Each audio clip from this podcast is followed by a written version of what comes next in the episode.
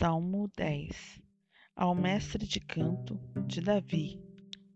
É junto do Senhor que procuro refúgio, porque dizer-me: foge velozmente para a montanha como um pássaro. Eis que os maus entesam seu arco e ajustam a flecha na corda para ferir de noite os que têm coração reto.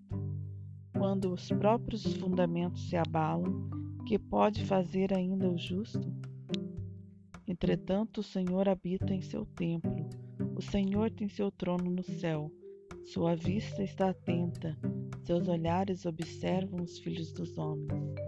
O Senhor sonda o justo como o ímpio, mas aquele que ama a injustiça, ele o aborrece. Sobre os ímpios ele fará cair uma chuva de fogo e de enxofre, um vento abrasador que de procela será o seu quinhão. Porque o Senhor é justo, ele ama a justiça, e os homens retos contemplarão a sua face.